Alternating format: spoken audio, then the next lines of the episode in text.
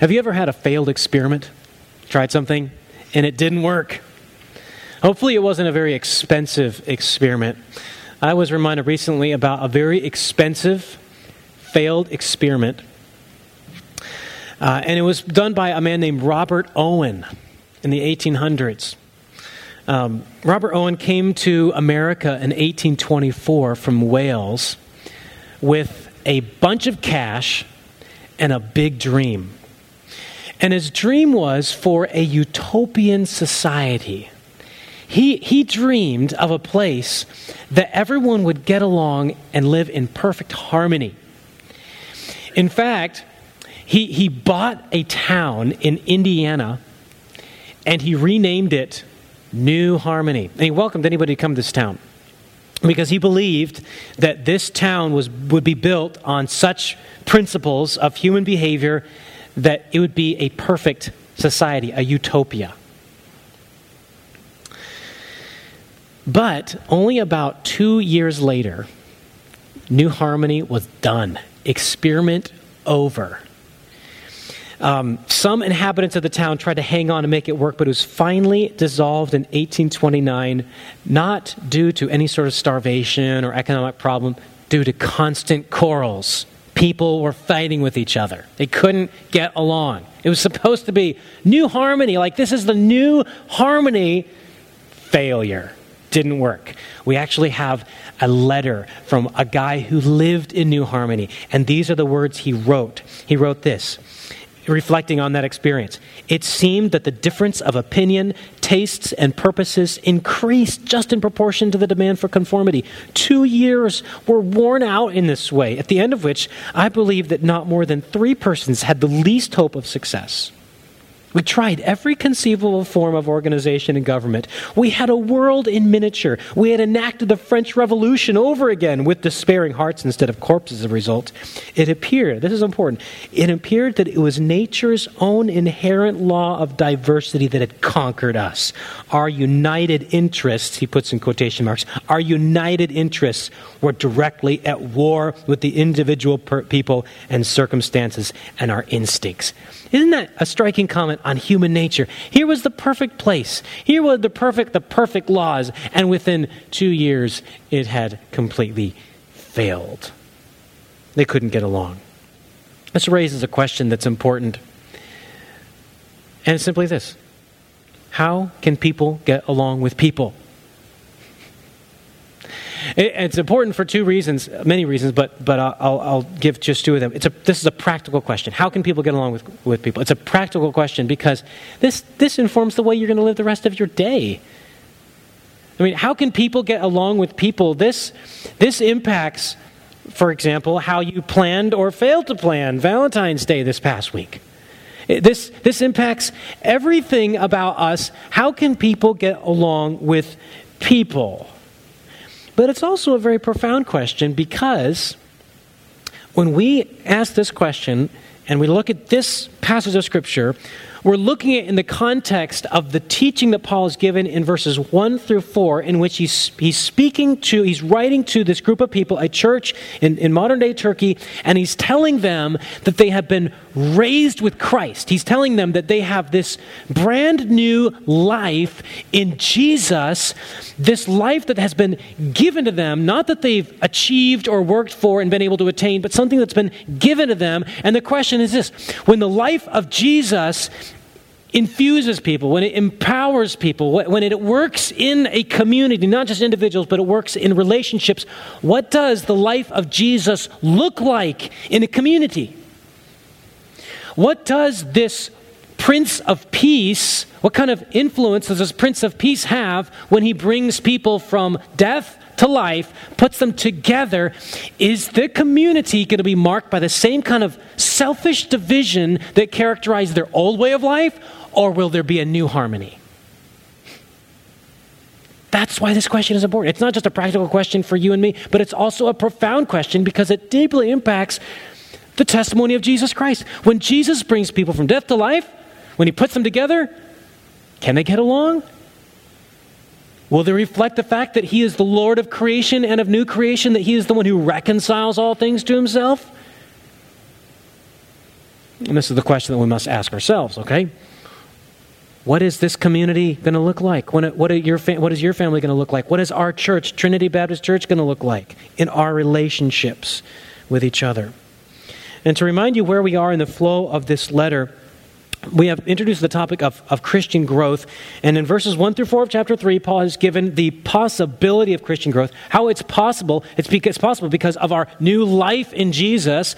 And then in verses 5 through the end of the chapter, and beyond the, the end of the chapter, he's talking about the practice of Christian growth. So the structure of the passage is this Christian growth, how it's possible, but Christian growth also how it's practiced. And we saw last time that the way it's practiced, it's practiced by putting off certain vices associated with our old way of life including a wrong view of sex and a wrong view of the way we use our speech, a wrong use of speech. put away sexual immorality and uncleanness and all these kinds of things. And, and make sure that the way you're talking is a way that reflects the lordship of Jesus Christ. That's the practice of Christian growth. It involves putting off things, but it also involves putting on certain things.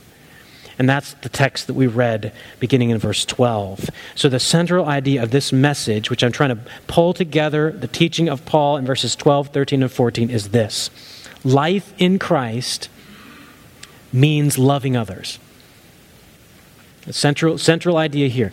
Life in Christ. Why? Because we're talking about, Paul has just said, if you then look at verse 1 of chapter 3, if you have been raised with Christ, Christ is your life. So, life in Christ means loving others. And I say loving others because in verse 14, Paul says, above all these, put on what? Put on love, which binds everything together in perfect unity. So, life in Christ means loving others, and there are just two parts to this sermon, okay? So, here's your brief mental map of where I'm going we see there is a, a clear logic in the progression of these virtues that we see beginning in verse 12. See if you can discern this, this logic here. Put on then as God's chosen ones, holy and beloved. Okay, what are we supposed to put on? What virtues are we supposed to have that will allow us to live in the harmony that, uh, that Christ wants for us? Here they are compassionate hearts, kindness, humility, meekness, and patience, bearing with one another, that's forbearance, and forgiving each other, that's forgiveness. Okay, there is a progression here, and I want to show you that the first four qualities, the first four virtues, speak to the way we are to treat other people. And then the next three, not counting love, which covers everything, the next three speak to the way we are to respond when others mistreat us. So, Life in Christ means loving others in how you treat them and when they mistreat you. Those are the two divisions of our, of our, of our sermon. In life in Christ means loving others, first in how you treat them, but also when they mistreat you. So, how are we supposed to treat people?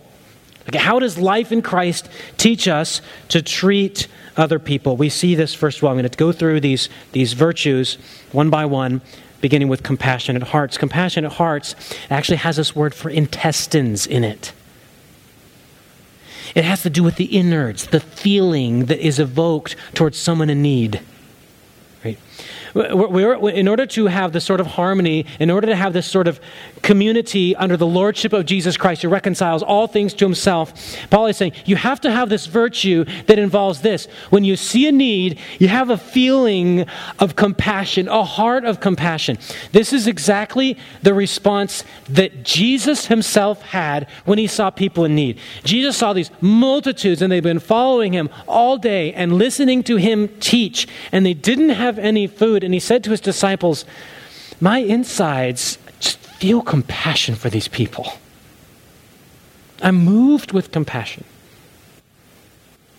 This is the response that we have. It's a sort of feeling that we have toward people in need. And that's a virtue that Paul is saying we're supposed to put on. I would like you to note that there's something very special about this, and that is you can't fake it. You can't command it. I command myself to feel deeply compassionate for that person. No, this is something that just, it comes, it wells up within us. So, compassionate hearts. And then the second one is kindness. Now, com- a compassionate heart is not enough. Like, it's one thing to feel compassion. Oh, I feel so bad for that person. But, but that by itself w- would be pointless. It must be followed up by kindness. Okay? And there is a sequence here because kindness is not just being nice. Kindness is actually doing something genuinely useful for another person. It's related to a, a, a word in, in, the Greek language that means useful. Right? Kindness. So I, I feel compassion and I don't just say, "aw," and then walk on. I do something about it. That's exactly what Jesus did. Going back to the example of Jesus, he looked on the, on the crowds, he felt compassion, and he did something about it. He healed the lame, he touched people with leprosy, he fed the hungry, right? Jesus' compassion welled up into acts of kindness, and that is what Paul is saying. These virtues are essential to a community that would thrive in its relationship with Jesus. Life in Christ means loving others, and loving others means treating them in this way. When you see them in need, you feel compassion. When you feel compassion, you act upon that compassion and do something genuinely useful for them, genuinely helpful for them. That's kindness. The third quality is humility. Humility deals with how we esteem ourselves with reference to other people. So, if you can see the logic here, we, we feel compassion to those who are in need. We do something about it, right? But if our doing something about it produces this evaluation, and I've helped them and I'm so much better than they are,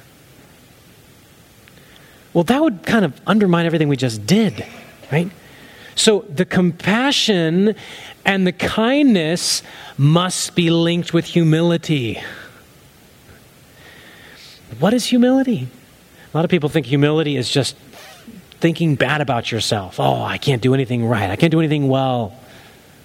No, hu- humility is, is simply evaluating both yourself and others in light of an infinite standard who is God Himself. That's why Peter writes in his first epistle, chapter, chapter 5, he says, Humble yourselves under what? The mighty hand of God. If you, if you uh, evaluate yourself only in terms of other people, you will always find a reason to feel really good about yourself, and you'll also find a reason to feel really bad about yourself. Because there's always going to be someone that's better than you at something, and there's always going to be someone that's worse than you at something.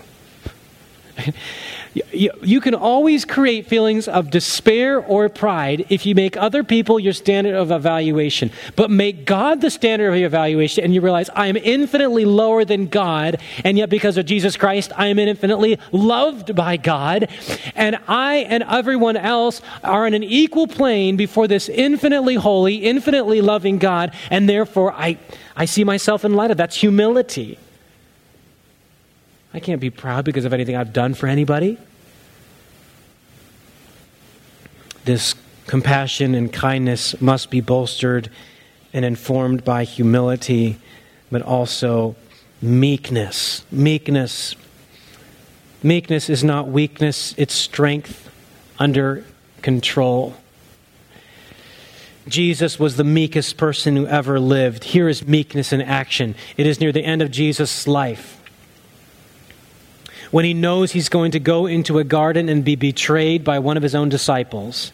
And he walks into an upper room. He, he walks into the upper room with his disciples. They go in that room in front of him. His, his 12 disciples, they've been around him for three years. And, and there's no servant to wash the feet, but there is a wash basin and there is a towel. And, and all 12 of the disciples shuffle right past that wash basin. And they, they, may know, they may have noticed it. We don't know. They probably did. But I know this they, no one offered to wash anybody else's feet. And John tells us that Jesus, knowing that he had come from the Father and that he was going to go back to the Father, and knowing that he was going to suffer things on behalf of the people, he, he took, after supper, he took off his robe and he took up that servant's towel and he bound it around his waist and he brings the basin to the, the dirty feet of his disciples and he scrubs toenails. That's what Jesus did. That was not weakness, that was strength under control. That was meekness. That was an understanding. Jesus is like, I don't have anything to prove.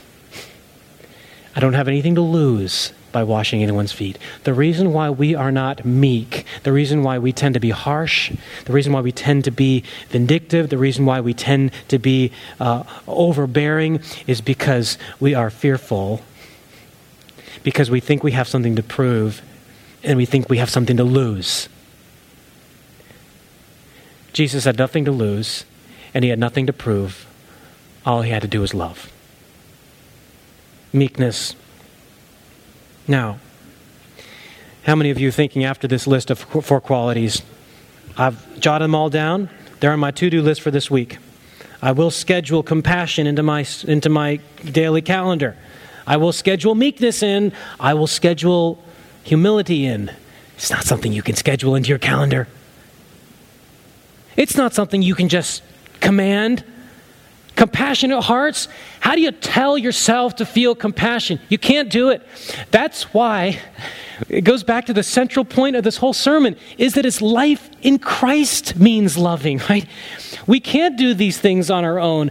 The answer to the question, if you're feeling helpless at all, if you're thinking, well, this is a high standard for harmonious living, you're absolutely right, which is why Paul grounds these commands in who you are in Jesus. The words that I skipped over when I went straight to the qualities were the very things we need most to hear. He said, Put on then what? Not as mere human beings who are fallen and wallowing in your self centeredness, no, as God's chosen ones as holy ones, as beloved ones. The reason why you can show love is because in Christ you have been loved. The reason why, as we're going to see in just a little bit, you can forgive is because in Christ you have been forgiven. The reason why you can have humility toward other people is because you know that you were dead in your trespasses and sins. There's no way you could have chosen God even if you had wanted to. You're an elect one. You're chosen. God chose you. You didn't choose him. You're, that's what Paul means when he says God chosen one. That creates humility. And so you can be compassionate. Not because of who you are in yourself, but because of who you are in Jesus. That's the whole logic of this chapter. First, the possibility of Christian life. If you've been raised with Christ, and then the practice of Christian life. Put off these vices of distortion and disruption, put on these virtues that bring about harmony and beauty and unity and love. Now, it would be nice if everybody had these qualities. It'd be so nice if everyone had compassion on me when I was in need, when everyone was meek and humble toward me. But that doesn't happen. And because of that, we need more virtues. We need virtues not only that inform us how to treat other people, but we need some virtues that tell us how to respond when other people mistreat us. And this is the second part here. Remember, I said that life in Christ means loving other people, loving other people in how we treat them, but also loving other people when others mistreat us. Let's look at these patience, bearing with one another, and forgiving one another. Right? So patience, forbearance, and forgiveness are three qualities that you and I need when we are wronged. And, and they go in ascending order. You see the, the, the sequence here. All right? Patience, s- smaller kinds of offenses. Forbearance gets a little bit more intense. Okay, forgiveness. There's a, there's a real offense here. There's something that's, that's been very hurtful. What is patience? Now, patience is not just being boring or waiting around or being apathetic. Just to be clear, that's not what patience is. Pa- this, this word for patience has to do with patience toward other people. And it means more than just I'm waiting for them for a long time. Because the word, this word patience, in other versions, it's translated long suffering. And it always has to do when someone is acting in a way that is unjust toward me, and I'm giving them opportunity after opportunity after opportunity to change. This word is used of God. It says, uh, Peter in one of his epistles says this about God that he was he had patience in the time of Noah because he was waiting for people to repent before he sent the flood. opportunity after opportunity after opportunity to turn from their sinful ways. Peter also uses this when he says that the, we, we, are to count the patience of the Lord as salvation. And the best way I know to illustrate it is this this idea of patience. If you've ever been working with a child and trying to teach that child, and you ask the child a question like this What's 2 plus 2? 5. Okay, no, no, no. And you want them to get the right answer. And you're like, I think they know the right answer. So you say, Okay, is that your final answer? Six. Okay, okay. Is, is that your final answer? Three, right? What are you doing? You're giving opportunity after opportunity after opportunity for them to get it right. That's what patience is. Someone treats you a certain way and it's not right. And, and although you don't say it out loud, you're thinking, is this your final answer? I'm going to wait. Is that your final answer? You're giving the person, they're acting unfairly, they're acting in an unjust way, but you're being patient with that. This is what God does for us. Like, He doesn't give us what we deserve right when we deserve it. Gives us opportunities to turn and repent, and that's what we need to do to other people. Believe me, there are people that do things to, uh, to you all the time that you don't deserve. That's when patience is needed. After all, haven't you been shown patience? Hasn't God given you opportunities to change when you have been so wrong? When we're tested, we need patience. But we also need, when we're bothered, we need forbearance. Sometimes this word, if you look at this, forbearing one another, and if anyone has a complaint against another, forgiving each other, this idea of, okay, I can put up with this. Forbearance is the quality among people that keeps a molehill from getting turned into a mountain. Forbearance is the quality that prevents every little annoyance from being exploded into a confrontation. That's forbearance.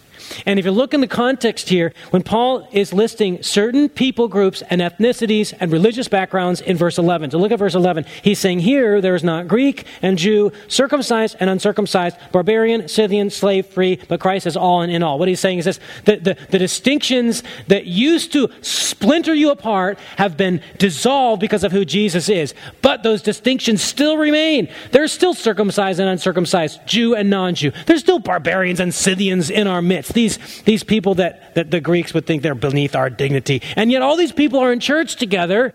They're trying to worship together, and yet one person has such an annoying accent, and this other person smells differently, and this other person has this weird cultural baggage. And, and if there's any ingredient for suspicion and hostility, it's the church in which people from different backgrounds are coming in. And Paul says, This is a great time for everyone to forbear with each other. There are some things that you just need to overlook. There are some things that you just need to say, as they say in the South, bless your heart, right? It's, it's, it can be forborne, right? You can forbear it. But on the heels of forbearance, we have forgiveness. Why? Because sometimes the line between what you can forbear and what you need to forgive is a little fuzzy. A good rule of thumb is this forbear when you can, and if you can't, forgive. Forbear when you can, and if you can't, forgive. Why? Because it could be that there's an offense and you cannot get it out of your mind. And you try to forbear and you try to forbear. Here's what you need to do you need to forgive. Forgiveness. Those of you who have been wronged in a deep way know the challenge of forgiveness. Those of you who have you've heard angry words.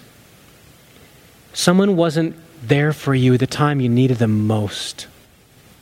You felt abandoned. There was a promise, and it was broken. And you can rehearse that in your mind over and over and over again, and you know what it's like to be hurt. And you know the challenge of forgiveness. How can we possibly do this? How can we possibly forgive?